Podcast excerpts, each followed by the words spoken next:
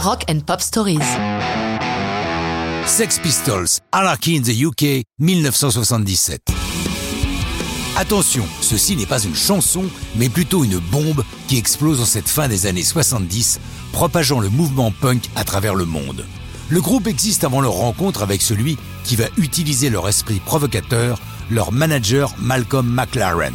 Celui-ci tient avec sa femme Vivienne Westwood une boutique branchée de Londres baptisée Let It Rock, puis renommée Sex, passant par la même occasion d'un style post-hippie à des fringues proches des tenues sadomaso. Comme on le voit, on ne fait pas dans la dentelle, pas plus que ne vont le faire les Sex Pistols.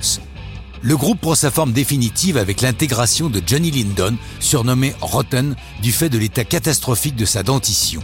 Sid Vicious ne deviendra le bassiste du groupe qu'après ce premier single. Pour l'heure, c'est Glenn Matlock qui tient la basse. Il est d'ailleurs crédité comme co-signataire de Anarchy in the U K. Ni Dieu ni maître, cette profession de foi des anarchistes n'est pourtant pas spécialement la tasse de thé de Lydon et des Pistols. Mais dans la Grande-Bretagne en crise de cette seconde partie des soixante-dix, ce pamphlet anti-establishment ne peut qu'enthousiasmer la jeunesse britannique. Les séances d'enregistrement de Anarchy in the U K ne sont pas un long fleuve tranquille.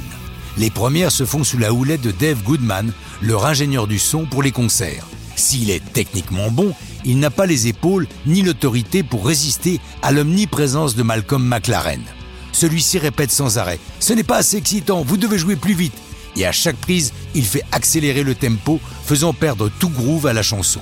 Finalement, Goodman jette l'éponge et est remplacé par Chris Thomas, qui lui a l'expérience des studios. Au final, la chanson est le mélange de deux prises différentes, le début et les résultats de la troisième prise et la seconde partie de la cinquième. Anarchy in the U K est publié en novembre soixante-seize et tout de suite, ce titre anticonformiste est adopté par une grande frange de la jeunesse anglaise. En soixante-dix-sept, la Grande-Bretagne se prépare à fêter le jubilé de la reine Elisabeth, ses vingt-cinq ans sur le trône. Celle-ci, entre autres cérémonies, doit remonter la Tamise pour saluer son peuple. McLaren, peu avare de provoque, décide de faire de même avec les Sex Pistols. Deux jours avant la reine, le sept juin soixante-dix-sept, il les installe sur une barge qui dérive en direction du Parlement en jouant Anarchy in the U K. Mais ils ne parviendront pas jusqu'à la Chambre des députés britanniques, la police les faisant débarquer avant et emmenant tout le monde au poste. Effrayés par toute cette publicité sulfureuse, leur maison de disques E M I leur rend leur contrat. Ils vont alors signer avec A and M Records, qui ne conserve le groupe que dix jours. C'est Richard Branson et son label Virgin Records qui reprend en main les Sex Pistols. Anarchy in the U K devient un hymne référence du punk.